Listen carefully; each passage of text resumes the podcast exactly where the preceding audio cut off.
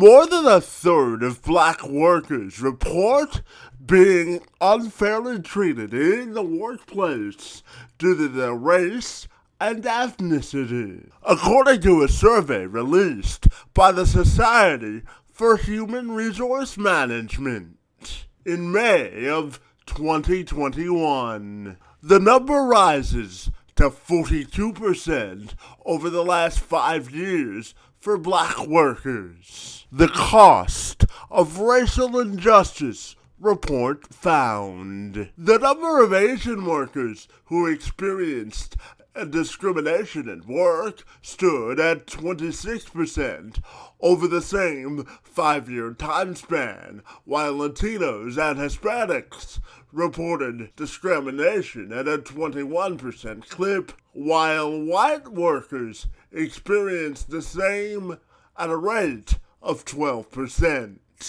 One man who's been on a mission to change the way we view racism in the workplace is Jared Carroll. For more than 10 years, he's fundamentally changed the viewpoints of senior leaders, executives, media, and government officials, along with the nonprofit sector and organizational teams through leadership coaching, speaking, and more. By facilitating reflective and actionable conversations about racism, he's literally helped thousands of people and dozens of organizations become more inclusive, self aware, and anti racist, while also becoming more empathetic.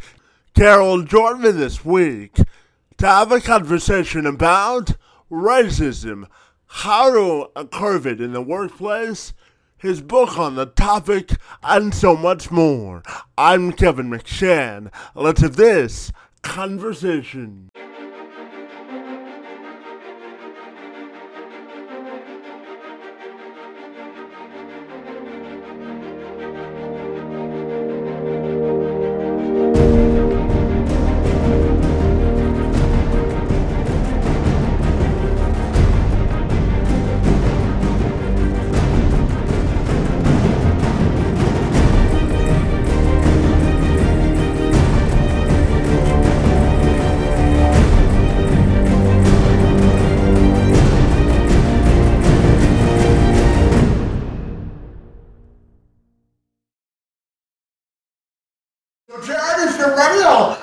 Moment to welcome you to the program, and I'm super excited to talk to you about uh, curbing the amount of racism in the world today, buddy. Good to see you this morning, and thank you so very much for being here. You're very welcome. Thank you. Glad to have this conversation. As am I. And Darren, tell me, I know that you've been on a mission for the last 10 years to really help organizations and government officials and those in nonprofits to really changed their perspective about racism. So I'm wondering if you can tell me all about it, buddy, and the work that you do. Yeah, so it's yeah, it's been about ten years. I was a teacher for twelve years, so I left in 2011. So about eleven years. Really been focusing on how do I, as a white man, uh, with a lot of privilege, a lot of access, a lot of influence, uh, opportunity, how do I use that that power and that privilege to influence others? who are in, uh, well, really anyone, but especially people who are in positions of power and positions of decision making, who are, you know, really making, whether they're in corporations or policy or politics, making decisions that are adversely affecting uh, so many people, not just black folks, but all kinds of uh, you know folk, folks of color. But uh, my father was a gay man, so I'm really um, uh, invested and committed to equity and equality for the LGBT community, and really helping through dialogue, through conversation, through storytelling, through relationships, through listening, um, helping folks, you know, evolve their consciousness, uh, accelerate their fluency around these issues that are affecting, you know, affecting all of us, really, but especially folks who are on the downside of power. Yeah, absolutely. And you my interest to ask you a follow-up question since you shared about your father. You know, we just had in the states the overturning of Roe v. Wade, and, and that could uh, affect other rights to privacy laws as well. So are you worried about things like marriage equality and other rights for, uh, to private privacy and equity uh, for groups around America with this decision? Uh, great question, Kevin. You know, I, I am actually, and I think people should be. You know, the logic. Well, I mean, I think you know this uh, as a black man. Um, you know, anytime there's progress, whether it's racial progress, you know, sexual orientation, anytime there's kind of, you know, uh, progress for any group of people or any any kind of uh, with any kind of dimension of diversity, there's always, always, always uh, backlash. There's always some sort of response, some sort of reaction, some sort of uh, you know backlash against that progress. And so I think what we're seeing now, right, is you know Roe v. Wade was 73. Um, I was born in 73, so it, you know it's like right, it kind of it's my lifetime basically, right? Uh, and we think, hey, all right, that's great, that's progress. Well, we know it's taken 49 years, but there's been it's not like it's it's just this year that people are upset about it, that people want to change it. So finally, it's changed, and I think the same type of logic around um, not seeing it as an equity issue, not seeing it as a as an equality issue, but seeing it people in power, whether they're white, whether they're straight, whether they're men, or all or all you know all the above, see it as as they are now being oppressed, being marginalized, being uh, you know challenged, and and I th- I think you know many of us who who understand that that's not true.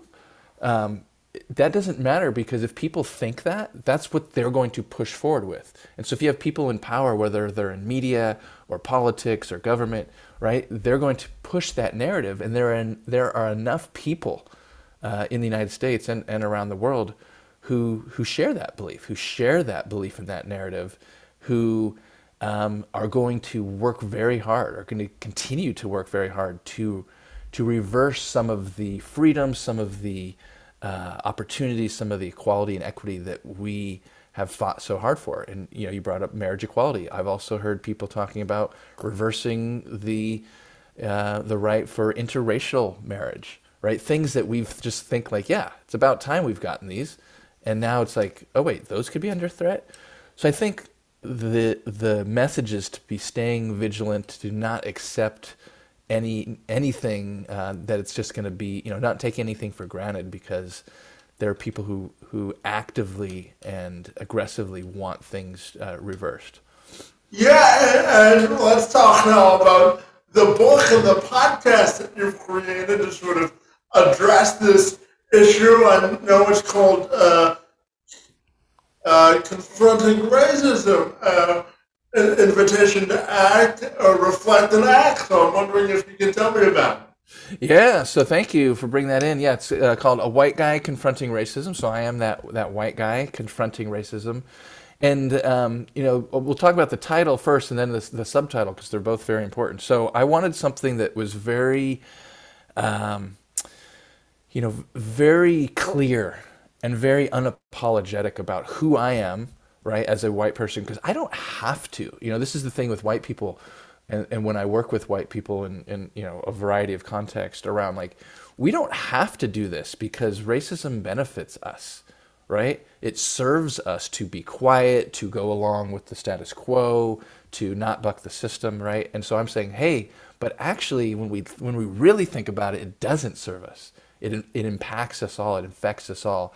The the mental bandwidth, the things we have to we have to think about, um, impact us. Not in the same way as as black folks and other people of color, but it does impact us. So I'm saying, you know, in the book, hey, let's really think about who we are.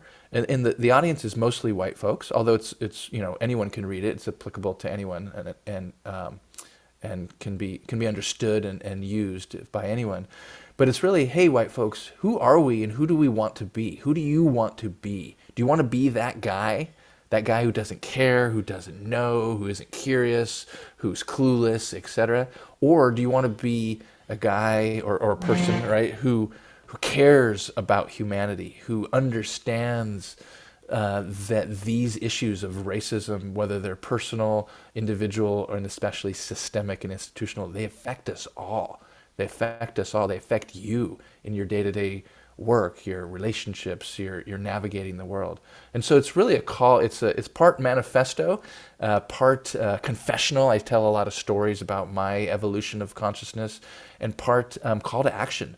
And that's where the invitation to reflect and act is. And, and it's very intentional, both reflection and action. Because I think sometimes we jump straight to the action. Like, tell me what to do. All right, I'm going to go do this thing or these three things, or I'm going to go go to that march or go to that you know, meeting or whatever, which is great. Action is, is awesome and it's necessary, but without the ongoing reflection and really thinking about who we are and how we're showing up in, in our various contexts, sometimes the action can be limited, can be performative, um, and can be uh, can can not have the scale and the impact that we really want it to have. So that's why I emphasize the reflection to really ongoingly be thinking about how this is all manifesting. Yes, and I think if you're thankful for your act, you can be more effective when you act, right? If you re- reflect first, right? That that's the entire point.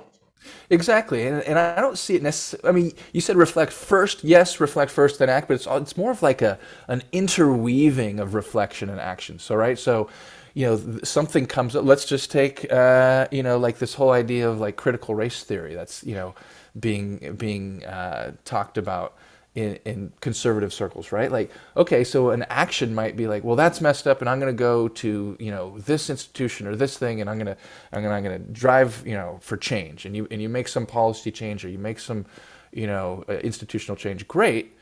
But as we talked about a little bit ago, like that's that's not the end of it. Sometimes I think people think you know the the you know you do an action, you've changed something, you can kind of just wipe your hands. And you're like, all right, I act, we're done, next and we know it doesn't work that way. These these issues, these perspectives, they're cyclical. They're the they're they're contested ongoingly.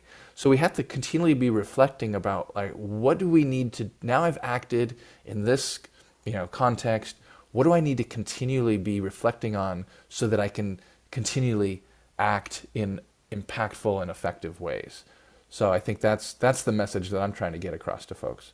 Yeah, absolutely. And to that point, you know, Jared, I don't have to tell you that the American society is becoming increasingly more partisan. You know, I'm always uh, one for building bridges of acceptance and inclusion. So, from your perspective, tell me how do you think we, we can create sort of more bridges of understanding and bridge that partisan divide? Yeah, I mean, that's a great question, Kevin. If I had the answer, like you know, we we would be Nobel Peace uh, Prize winners. but I think you know, and this is going to sound cliche, and, and I'll unpack a little bit, but we really have to listen to each other. For I'd say for I've been doing this work for 22 years, you know, in some capacity, and I'd say for about, gosh, probably 12, 13 years, I was what I would call a, a social justice warrior. I was hard hitting. I was aggressive. I was um, I was acerbic, right? And I was really just trying to get my point across. And I, you know, to anyone who would listen, and I wasn't really interested in the conversation. I was like, you you're wrong. You don't get it. You don't understand why your action or your inaction is blah blah blah. And I was just I was dogmatic. I was preachy. I was I was self righteous. And I found that I wasn't really making the impact that I that I wanted to right? I might have looked good and people might have given me applause or patted me on the shoulder and said, "Hey, you know, thanks so much for your for your work." But in the end was I really actually making change? Maybe some. So what I've found the last 10 years or so, really, and especially the last several years, um, as I really deepen my uh, kind of my understanding of how I need to be doing this work is a couple things that are important. One is EQ, emotional intelligence. So that involves, you know, curiosity, it involves empathy, it involves compassion, it involves listening, humility, self awareness, vulnerability, right? Being uh, willing to stay in conversations when they're uncomfortable, when people disagree with you, when people are being uh, rude or aggressive, right? So there's that EQ side of things. There's also the mindfulness side of things, right? How do we sit with uncertainty? If I come up and I say, "Hey, blah blah blah," and someone says, "I don't believe that. I don't believe uh, you know black people should have equal rights. I don't believe in gay marriage." Right? If I'm going to go, "Well, you're wrong," and it's never going to go anywhere. It's just going to fuel that divide that you were talking about a few minutes ago, Kevin. So how do we sit with that uncertainty, and how do we say, "Hey, tell me more about your perspective right which sounds counterintuitive like you're gonna you're gonna ask a racist or a homophobe or a, a right-wing blah blah like to tell you yeah yeah i am because if we can disarm and and decharge a little bit we can actually have conversation and that's where the the understanding of perspectives can change. And then the third part the third emphasis that i that i uh, kind of put a lot of weight on is is storytelling. How do we individually and collectively, people who care about equity, about justice, about uh, you know change, how do we craft narratives that are inclusive, that are compelling, that are personal, that are um, that are vulnerable, right? And how do we shape those narratives um, that get out into the world and start to um, be the dominant narratives as opposed to the current dominant narratives, which of course are going to uphold the privileged majority. So that's kind of an overview of, of my approach, right? EQ, uh, mindfulness, and, and storytelling and, and narrative is really our, our key uh, factors and components to, to my work, and, and I, I would say our work. Yeah, it's a collective effort for sure. And, you know, Jared, I'm also wondering your perspective on the black experience in America as a Caucasian male and how it's really evolved. Obviously, uh, the most uh, one of the most uh, prevalent headlines was the murder of George Floyd and the continual uh, mass shootings in America. So when we look at the black black experience uh, from your perspective, what do you think of? Yeah, great question, um, and thank you for for you know trusting me by by asking that and, and wanting to hear my answer.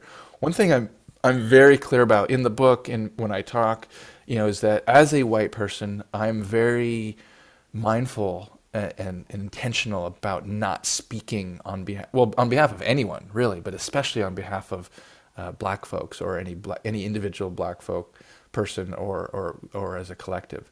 So with that said, though, one thing that I have found to be successful for myself and very important and that I try and help others is I believe black people.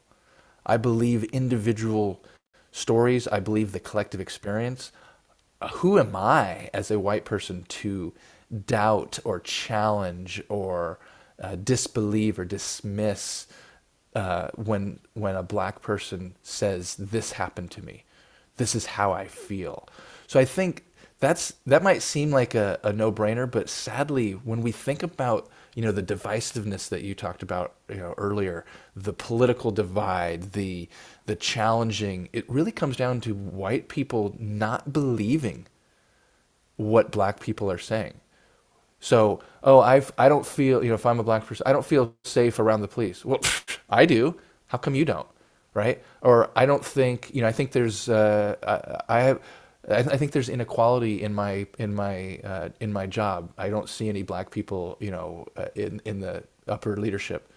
Well, that's just because they're not, you know, qualified, right? So there are all these these excuses, these responses that white people and other folks have that perpetuate the narrative that black people aren't uh, good enough, aren't aren't strong enough, aren't smart enough, all these things, and if we really, or when we really, as white folks, you know, think about our responses, I bet that most of us don't really believe most of the things that we're saying. So I've kind of taken this default position is if you say something is true, I believe you. It's true. And so with that perspective, when we get into these conversations about whatever it's police brutality or inequality or you know whatever the issues are, I'm in a better position to be part of that conversation because I'm already I already default believe you, and I think that's something that white folks can and should really uh, work on to to have better, more productive uh, conversations that lead to more equity and, and equality. Yeah, and a big part of the core of your work has to do with eradicating uh, racism in the workplace. So talk to me about uh, eradicating attitudinal barriers from leadership positions at work and how we sort of move that needle of progress forward. Yeah, no, great. And it, and this is the challenge because here's for every every senior white leader and they're mostly men. So let's just say every for every senior you know white man who's like ah, i don't believe that and they're they're they're actively you know oppositional and confrontational right? Those i mean yes you do have those guys and you, they need to be talked to but those those are hard nuts to crack. But what i'm really interested are the are the white folks who are in senior positions who aren't oppositional. They're not necessarily confrontational but they're not actually actively doing anything right? So they're not like, no, I don't believe this. Like, oh yeah, yeah, great, yep, hundred percent agree, Jared. Yep, yeah, we need to do more, right? So they're they're in agreement. They're they're you know saying the saying the right things, but are they actually taking action? So my approach is to be, you know, people are probably familiar with like the yin yang kind of concept, right? Like this idea of of uh, of uh, complementary forces. So you have like you know for when there's night, there needs to be day. When there's you know, when there's light, there's darkness, right? And so the same idea I take with this idea of like, I'm going to challenge you. I'm going to challenge you to think differently, to take action, to uh, go outside of your comfort zone, to use your power and privilege to, to make change. And, and this is the key part, which I think a lot of coaches and consultants don't focus, I'm also going to support you in doing that work. Because if you think about it, if I've never thought about really in any real sense about racism, about inequality, about injustice, right? And I'm the leader of this, you know, big company, and I and then you know someone like me comes in and says, "Hey, I'm going to help you," and I just say, "Hey, here's equity, here's such justice, here's what you got to do. Now go do it." They're not going to be able to do that. They're not. They're just not. They don't have the fluency, they don't have the motivation, they don't have the background, they don't have the time. So with when we challenge people, we have to uh, to kind of have that support. And you know, and support doesn't mean hand holding. It doesn't mean coddling. It means, all right, we've talked about what needs to be um, needs to be done. I'm going to be here with you to support you in doing that. I'm going to keep reminding you. I'm going to give you resources. I'm going to give you support. I'm going to be a thought partner for you. So all these things are part of it. Now, as a white person, right, I feel comfortable um, being in that role with other white folks. Because they can come to me and you know i'm still i'm white like them but i've also done enough work enough uh, learning and growing to to have a different perspective that can support them in their growth and journey where they actually start to make change and make better decisions. Yeah absolutely. And you know uh, jared i'll share just a bit about about myself. You know i was born with cerebral palsy and uh, outside of hosting this podcast, I work with organizations to oh, sort of level the playing field for folks mm-hmm. with, with disabilities when it comes to employment. So I'm curious to get your thoughts on uh, the, the notion of diversity, equity, and inclusion in the workforce for folks with uh, disabilities as well. Yeah, so that's not that hasn't been my focus in my work, but the way I look at it is, you know, there are there there's what we have is you know what we call in, in the in the field kind of like a dominant narrative. So the dominant narrative is whether it's it's you know it's white supremacy, it's male, it's patriarchy, it's hetero, heteronormativity, and then it's it's able-bodied, right? It's it's people who um, are able-bodied who are don't have a disability, don't identify with having disability, and what happens is what, whatever that dimension of diversity, right? All those these different dimensions of diversity, folks who are part of the dominant narrative think that their norm is the norm. And so I'm sure you've experienced this in your career, you know, Kevin, and just in your life, right? Like, in, how do we transform from, oh, we have to tolerate this, or we have to, like, you know, uh, you know, do something different to like, you know, accommodate?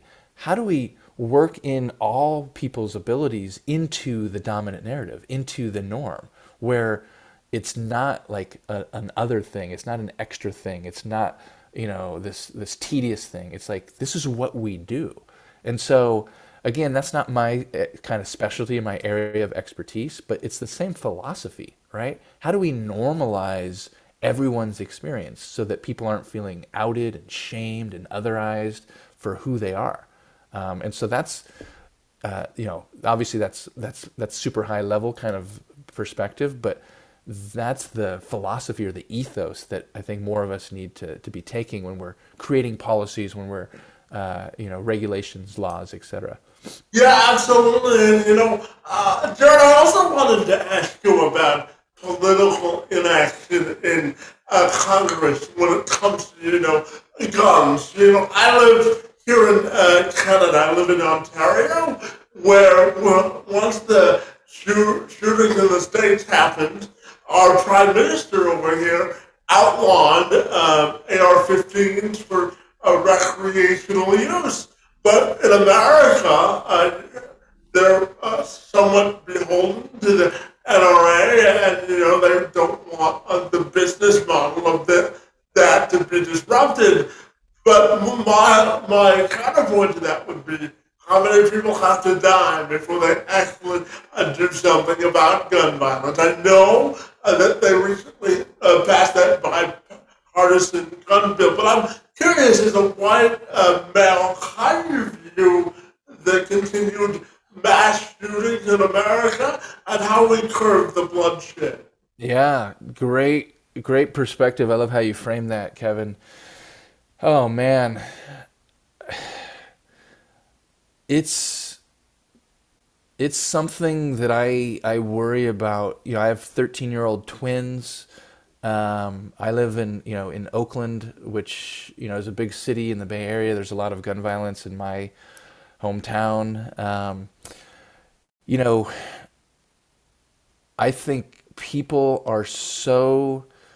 Uh, I don't know if it's addicted or just strongly attached or what it is to the idea that guns are necessary um, you know, from from you know the Second Amendment in, in America's Constitution, you know, you have the right to bear arms, and the context in which that amendment was was passed or was you know, 200 and plus you know 250 years ago is is different now. It's just different, and so you you mentioned the NRA, conservatives, gun owners, right? They're so um, they're they're prioritizing that right to own, uh, you know, to have a gun over the reality of what's happening and what's been happening for years, decades. And it's tough, Kevin. I don't, I don't know, I don't know what the answer is. Um, I don't, if I'm just being candid, I don't see uh, a breakthrough anytime soon. I don't know this. I haven't read the specifics of the new, you know, of the new bipartisan uh, law that you that you mentioned, but um, you know, I think it's going to be tough because if I'm if I'm prioritizing gun rights over mass shootings, you know, what else is going to convince me to to change, to change the laws, to change the ability for people to get guns? I don't know, um, and I and I wish I had a, a, a stronger, more clear answer, but I but I don't. Yeah, you know, the, there's also a correlation between racism and voting rights. And as you know, Jared, there's a big mid- midterm election coming up in November, and there are certain states around the country that are, that are actively trying to restrict access to the voter box. So, how concerned are you from the lens of racism about the a restricted or proposed a restricted access to the uh, ballot box. Yeah, I'm I'm very concerned, Kevin. Um, and here's the th- whole thing: whether it's po- politicians or government officials or you know key media personalities, someone like a Tucker Carlson, right?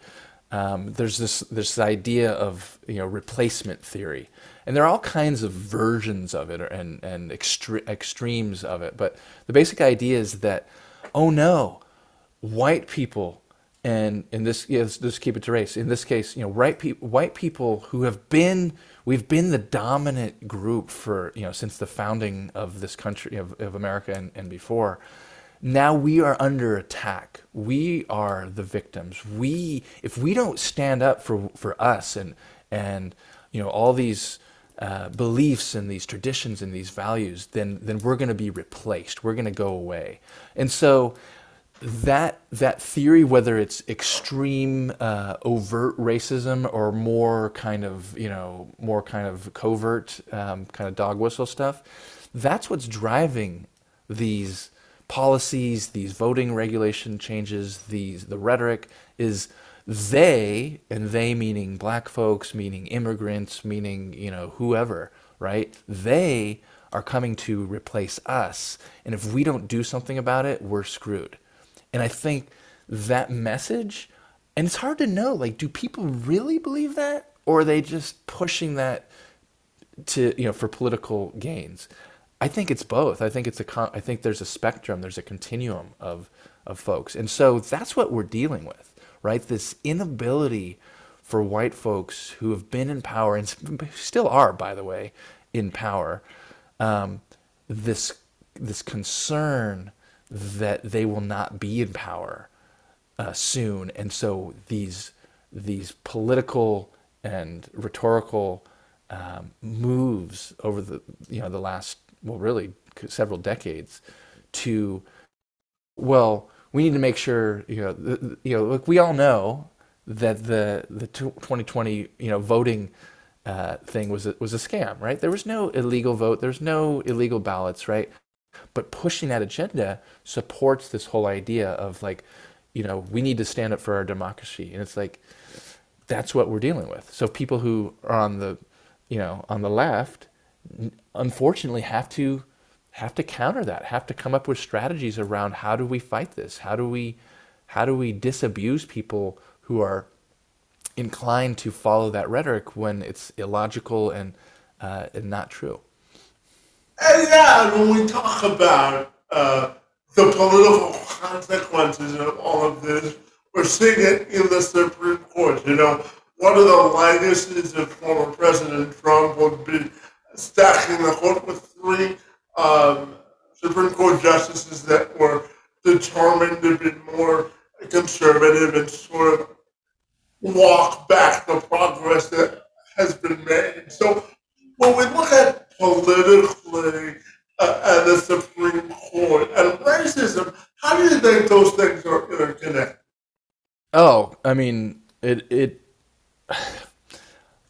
I would say Trump and and these three justices and you know and just other policies and rhetoric and kind of dominant political discourse has has reinforced the racism that has been you know has been here for, for forever. So it's not like it's oh you know we were fine with Obama and now Trump's brought it back. Like he's he's brought it back, but but I, I think that's the wrong way to look at it. He hasn't brought it back. He's just re uh, kind of highlighted what's been going on for for centuries, and with more um, with more vigor, with more uh, specificity, with more callousness, with more candor right? And so when you have someone like him and people who support him and then have the power to appoint, you know, through part luck of the draw, but to appoint three conservative justices, I mean, that's going to have implications for us for decades, right? And it's it's frightening. Um, and you know, I, I think of and this is going to sound, you know, maybe cliche, but I just think of my kids. You know, they're 13, and what's the, what's you know what's their life going to be like in 20 years, 30 years, 40 years? Is it are they going are we going to live in this racist dystopia, or will the will the seeds of change and de- shifting demographics will they will they shift you know what the world's like I you know I don't know um, and that's why we continue to do the work because we have to, each one of us has to be influential in shaping the future. Yeah, absolutely. And You know, the final question I have for you on racism before I ask you about your interest in hobbies is the role the media plays. You know, Jared, I originally went to school to become a journalist, and I have to tell you, I'm somewhat uh, disappointed in, in the role the media has uh, played in sort of shaping the narrative. So tell, tell me, how do you view the role of the media in this whole discussion? Well, yeah, I mean that's a big that's a big topic, Kevin. But I think generally, like most media is sensationalized, right? It's to it's to get you know it's to get readers or viewers or whatever the medium is, and I think you know there are there are there are outlets out there who do go deeper and who do kind of really have the, the conversations and, and that's important. And um, but they're also and this is both on the left and the right and everywhere in between right? That that just looking to sensationalize and, and do sound bites. And that's nothing new right? That's just that's how media works. And so my uh, my suggestion and my invitation and my challenge to people is you know find media outlets that aren't just parroting you know the, the same things that others are, are are saying right? Find be willing be curious be interested in more nuanced perspectives. Be uh, willing to read maybe a longer article or watch a you know a different uh, video from a from a source maybe that isn't as mainstream. So it's really around how does each of us uh, kind of curate if you will our um, our media consumption. Because you know unless we're going to just avoid it altogether which uh, you know some would argue is is a good choice right? Unless we're going to do that like we're going to be bombarded by it. So how do we uh, ensure as best we can that what we are consuming gives us the most thorough analysis and and perspectives on the issues that we can make the most informed decisions yeah, absolutely. And you know, Jared, doing my resource uh, research on you, buddy, I know that you're an avid reader and musician. So tell me, when you're not doing this important work, how do you sort of find your inner center and reconnect with what really makes you passionate outside of work? Yeah, no. Absolutely avid reader. Um, I just started my 60th book of the year, so I'm I'm on track to read more than 100 books this year. I read all kinds of stuff, uh, fiction. I read a lot of music biographies, a lot of stuff uh, on history. So yeah, reading. Um, a lot of people see reading as like a task. I see it as a, a, way to just relax and, and enter into other worlds. I'm also a big meditator, so I'll meditate at least 10 minutes a day, usually usually more, just to kind of calm myself, center myself, um, be ready for the you know for the world. Um, I'm also, as you said, a musician. I play in a reggae band. Um, so I'm a guitarist and a little bit of harmonica. I used to play some bass in a reggae band. Um, and then my son and I, we've been really kind of getting into record collecting the last like six six months or so. Um, listen to some jazz. He's a he's a piano player, so listen to a lot of jazz and um, kind of uh, African stuff, you know, world music. Uh, and you know, there's a lot of good record stores around, you know, in Oakland and San Francisco that that we frequent. So, yeah, um, I definitely uh, prioritize self care and, and a break from from my work and from you know from the nine to five because if not it'll just it'll just eat you up. So yeah. It's, it's important. Isn't it? It so is kevin. It so is. Yes for sure.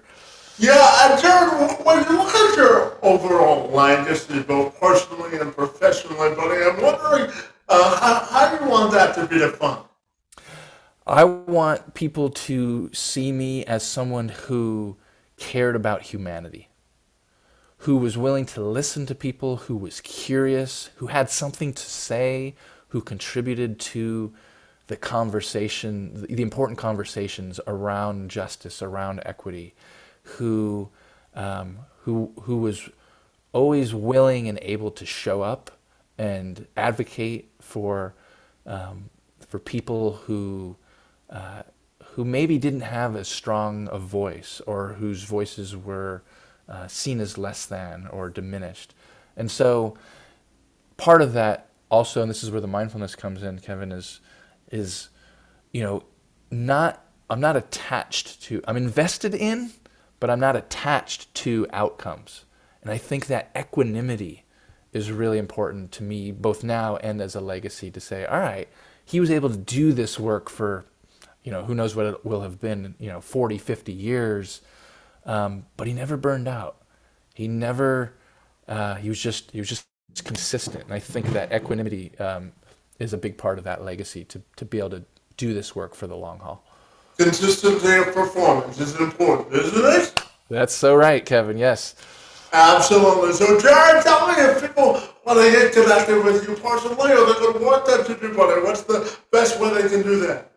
Yeah, so I'd say three main ways. Um, one is LinkedIn. So I'm pretty uh, pretty active, although not as much as I was the last couple years, but on LinkedIn. So just search for me, Jared Carroll, J A R E D K A R O L.